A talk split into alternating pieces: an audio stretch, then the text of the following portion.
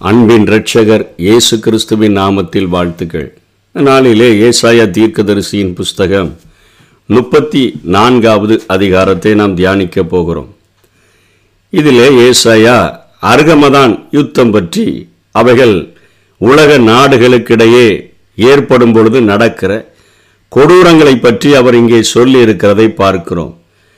தேவனுடைய ராஜ்யம் ஸ்தாபிக்கப்படுகிறதற்கு முன்பாக அந்த மகாபத்திரவ காலங்கள் முடிந்த பொழுது நடக்கிற யுத்தத்தை குறித்து இங்கே ஏசாயா எழுதி வைத்திருக்கிறார். இதற்கு முன்பாக இன்றைக்கு கிருபையின் காலத்தில் வாழ்கிற நாம் நிச்சயமாக எடுத்துக்கொள்ளப்படுவோம் நம்முடைய ஏக்கங்கள் எப்படியாய் இருக்கும் என்று சொல்லி தீத்துவிற்கு பவுல் எழுதும் பொழுது அழகாக எழுதுகிறார். ரெண்டாம் அதிகாரம் பதிமூன்றாம் வசனத்தில் நாம் நம்பியிருக்கிற ஆனந்த பாக்கியத்துக்கும் மகாதேவனும் நமது இரட்சகருமாகிய இயேசு கிறிஸ்துவினுடைய மகிமையின் பிரசன்னமாகுதலுக்கும் எதிர்பார்த்து கொண்டிருக்கும்படி நமக்கு போதிக்கிறது. அந்த ஆனந்த பாக்கியம் மகாதேவன் நம்முடைய இரட்சகராகிய அந்த இயேசு கிறிஸ்து பிரசன்னமாகும் பொழுது அவரோடு கூட நாம் எடுத்துக்கொள்ளப்பட்டு அந்த ஏழு வருடங்கள் அவரோடு கூட நாம் வாசம் பண்ணுவோம். இந்த பூமியில் நாம் இருப்பதில்லை என்கிறதை வேதம் நமக்கு சபையாகிய மனவாட்டிக்கு போதிக்கிறது. இந்த அர்கமதான் யுத்தம் நடக்கப் போகிறதே அதற்கு ஆண்டவர் ஜாதிகளை கிட்டி வரும்படியாகவும் ஜனங்களை கவனிக்கும்படியாகவும் பூமியை அதனுடைய நிறைவை பூச்சக்கரத்தை அதிலே உற்பத்தியாயிருக்கிற யாவையும் கேட்கும்படியாகவும் சர்வ வல்லமை உள்ள தேவன் அழைக்கிறார் என்று சொல்லி இங்கே ஏசாயா இந்த அதிகாரத்தை தொடங்குகிறதை பார்க்கிறோம். சகல ஜாதிகளின் மேலும் ஆண்டவர் தன்னுடைய கோபத்தை குறிப்பதற்கு இங்கே பயன்படுத்துகிற காரியங்கள் என்ன? கடுங்கோபம் அவருடைய உக்கரம் அவருடைய சங்காரம் அவருடைய கொலை என்று சொல்லி இங்கே குறிப்பிடப்படுகிறது. கடும் கோபம்.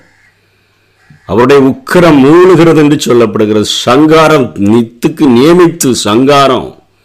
அதே போல கொலை என்று சொல்லி இதை வெளிப்படுத்தல முத்துரை என்று சொல்லி அந்த வார்த்தைகள் உபயோகப்படுத்தப்படுகிறது எக்காலம் என்று உபயோகப்படுத்தப்படுகிறது கலசம் என்று உபயோகப்படுத்தப்படுகிறதை நாம் பார்க்கிறோம். இப்படி அந்த மகாபத்திரவ காலங்கள் முடியும் பொழுது அர்கமதான் யுத்தத்தில் என்ன காரியங்கள் நடக்கும் என்று சொல்லி அவர் அங்கே மூன்றாம் வசனத்திலிருந்து அவர் சொல்லுகிறதை பார்க்கிறோம். கொலை செய்யப்பட்டவர்கள் வெளியே எரியுண்டு கிடப்பார்கள் அவருடைய பிரேதங்கள் நாற்றம் எடுக்கும். புதைக்கிறதற்கு இன்றைக்கு ஒரு கொரோனாவில் இறந்தவர்களை நம்முடைய நாடுகளிலே நம்ம இந்தியாவை தவிர மற்ற அநேக நாடுகளிலே புதைப்பதற்கு எத்தனையாய் சிரமப்பட்டார்கள் என்பதை நாம் அறிந்திருக்கிறோம். ஆகவே அப்படிப்பட்ட அந்த கடைசி நாளினுடைய அந்த அருகமதான் யுத்தத்தில் இறந்து கிடக்கிற மற்றவர்களை புதைப்பதற்கு நாட்கள் செல்லுகிறபடியினால அவைகள் நாற்றம் எடுக்க ஆரம்பிக்கும். அவர்களுடைய இரத்தத்தினால மலைகளும் கரைந்து போகிற அளவிற்கு அவ்வளவு இரத்த ஆறு ஓடும் என்று சொல்லி இங்கே தொடர்ந்து அதனுடைய காரியங்களை சொல்லிவிட்டு அந்த வானங்களிலே காணப்படக்கூடிய சர்வ சேனைகளாகிய சூரிய சந்திர நட்சத்திரங்களை குறித்து அந்த சந்திரனங்கள் எல்லாம் வானத்திலிருந்து விழும் என்று சொல்லி பார்க்கிறோமே. சர்வ சேனையும் திராட்சை செடியினுடைய இலைகள் உதிர்கிறது போலவும் அத்தி மரத்தின் காய்கள் உதிர்கிறது போலவும் உதிர்ந்து விழும் என்று சொன்னால் இஸ்ரவேலரை தவிர அவருடைய அண்டை நாட்களிலே அண்டைய நாடுகளிலே வாழ்ந்தவர்கள் சூரிய சந்திர நட்சத்திர வழிபாடுகளை உடையவர்களாய் இருந்தபடியினால் அவர்களுடைய விசுவாசங்கள் அவர்களுடைய நம்பிக்கைகள் அசைக்கப்படும் அவைகள் கீழே விழும் என்று சொல்லி சர்வ வல்லமை உள்ள தேவன் இங்கே எச்சரிக்கிறதை பார்க்கிறோம். வானங்களில் என் பட்டயம் வெறிகொள்ளும் என்று ஆண்டவர் சொல்லுகிறார்.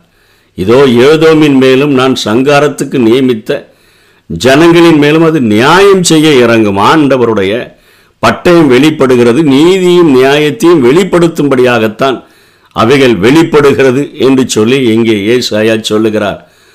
போஸ்ராவிலே கர்த்தருக்கு ஒரு யாகமும் ஏதோம் தேசத்திலே மகா சங்காரமும் உண்டு என்று சொன்னால் இது ஒரு குறிப்பிட்ட தேசத்தை குறிக்காதபடி ஏதோவின் தலைமை பட்டணமாகிய போஸ்ரோ சவகடலுக்கு சுமார் முப்பது கிலோமீட்டர் தெற்கே அமைந்திருந்த போதிலும் போஸ்ரா என்ற பொருளினுடைய பெயர் திராட்சை சேகரித்தல் என்பதாய் இருந்த போதிலும் கூட இங்கே கர்த்தருக்கு கீழ்ப்படியாத ஜனங்கள் அவருடைய வார்த்தைகளுக்கு செவி கொடுக்காத ஜனங்கள் அதாவது மாம்சத்தின்படி வாழ்கிற ஜனங்களை குறித்து அவர்களை உணர்த்துவிப்பதற்கு ஏதோ என்கிற காரியத்தை இங்கே ஏசாயா பயன்படுத்துகிறார்.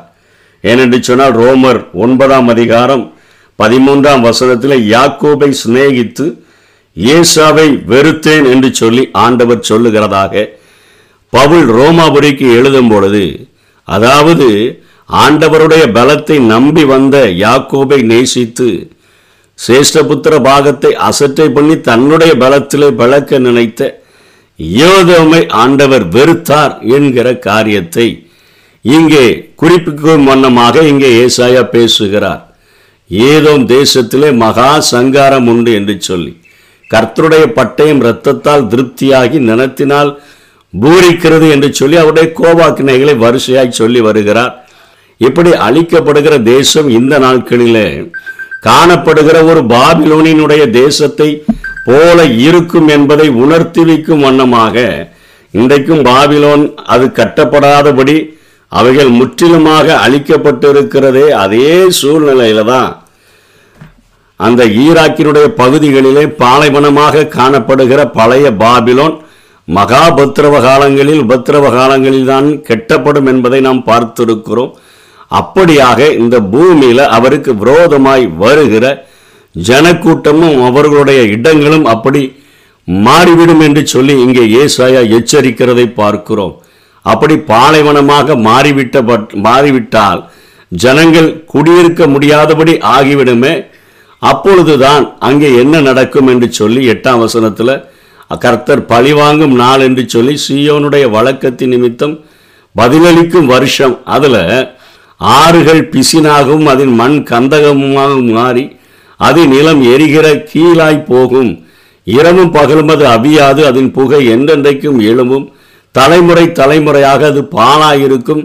சதாகாலமும் சதாகாலமுமாக அதை ஒருவரும் கடந்து போவதில்லை. இது எப்படி?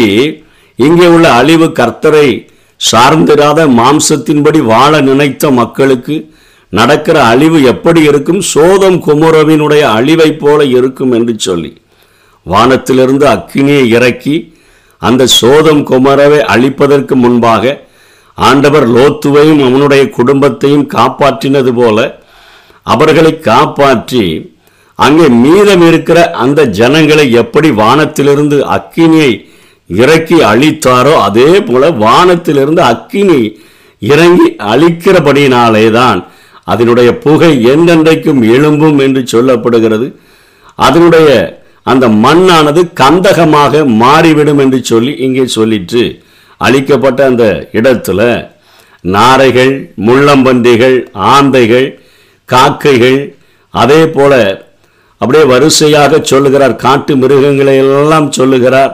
அதில் முட்செடிகளை அவைகள் முளைத்து விடும் காஞ்சொரிகள் முட்பூண்டுகள் எல்லாம் முளைச்சிரும்.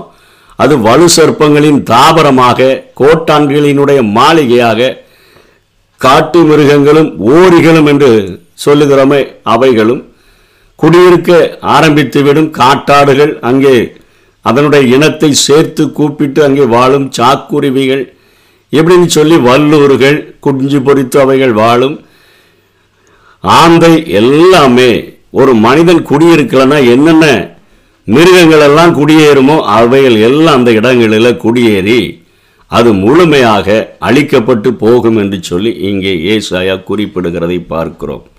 ஆண்டவருக்கு விரோதமாக எழும்பி வருகிற ஜனங்களும் அந்த இடங்களும் எப்படி அழிக்கப்படும் எப்படி ஒரு பாலைவனத்தைப் போல மாற்றப்படும் குடியிருப்பு இல்லாதபடியினால அங்கே காட்டு மிருகங்களினுடைய அந்த வாழ்க்கை தொடங்கிவிடும் என்கிறதை இங்கே ஏசாயா குறிப்பிடுகிறதை பார்க்கிறோம். கடைசியாக பதினேழாம் வசனத்திலும் அவர் அதையே சொல்லி முடிக்கிறார். அவரே அவைகளுக்கு சீட்டு போட்டார். அவருடைய கையே அதை அவை அவைகளுக்கு காட்டு மிருகங்களுக்கும் அந்த பறவைகளுக்கும் அளவு நூலால் பகிர்ந்து கொடுத்தது. அவைகள் என்றைக்கும் அதை சுதந்தரித்து தலைமுறை தலைமுறையாக அதிலே சஞ்சரிக்கும் இப்படிப்பட்டவைகள் காலாகாலமாக அவைகளிலே வாழும் என்று சொல்லி இந்த அதிகாரத்தை முடிக்கிறார். கர்த்தருடைய புஸ்தகத்தை தேடி வாசியுங்கள். இவைகளில் ஒன்றும் குறையாது. இவைகளில் ஒன்றும் ஜோடி இல்லாதிராது அவருடைய வா இதை சொல்லிற்று. அவருடைய ஆவி அவைகளை சேர்க்கும் என்று சொல்லி. இன்றைக்கு நமது ஆண்டவுடைய சத்தியங்கள் அவைகள் ஜோடி இல்லாமல் இருக்க போகிறதில்லை. ஒத்த வசனங்களை ஆவியானவர் நமக்கு ஒன்றி சேர்த்து சொல்லித்தர முடியும் என்கிற ஒரு ரகசியத்தையோடு கூட இந்த புத்தகத்தை ஏசாயா இந்த அதிகாரத்தை முடிக்கிறதை பார்க்கிறோம். ஆகவே இந்த வேதம் இந்த சம்பவம் இந்த சத்தியம் நமக்கு சொல்லிக் கொடுக்கிற ஒரு காரியம். ஆண்டவருடைய அந்த கோபாக்கினை நாளை நாம் அனுபவித்து விடாதபடி நமக்கு கிடைத்திருக்கிற இந்த நாளிலே அதாவது இதுவே அனுக்கிரக காலம் இதுவே ரட்சணிய நாள். ஆகவே நம்மை ஆண்டவுடைய சன்னிதானத்தில் நமக்கு ஒப்பு நம்மை ஒப்பு கொடுத்து அவருடைய சித்தத்தின்படி வாழ நம்மை அர்ப்பணித்து அவருடைய சத்தத்துக்கு செவி கொடுக்கிறவர்களாக வாழ்ந்தோம் என்று சொன்னார். நாம் நம்பியிருக்கிற அந்த ஆனந்த பாக்கியத்துக்கும் மகாதேவனும் நமது இரட்சகருமாகிய இயேசு கிறிஸ்துவனுடைய மகிமையின் பிரசன்னமாகுதலுக்கும் காத்திருக்கிறவர்களாக காணப்படுவோம். அவருடைய அந்த இக்கால சத்தம் தொனிக்கும் பொழுது நாம் ரகசிய வருகையில் எடுத்துக்கொள்ளப்பட்டவர்களாக அவரோடு கூட மத்திய ஆகாயத்தில் ஒரு இமை பொழுதில் ஒரு நொடி பொழுதில் நாம் மறுரூபமாக்கப்பட்டு அவரை சந்திக்கிறவர்களாக காணப்படுவோம். அப்படிப்பட்ட மிகப்பெரிய ஒரு பாக்கியத்தை ஆண்டவர் நமக்கு தந்தருள்வாராக. ஆமேன்.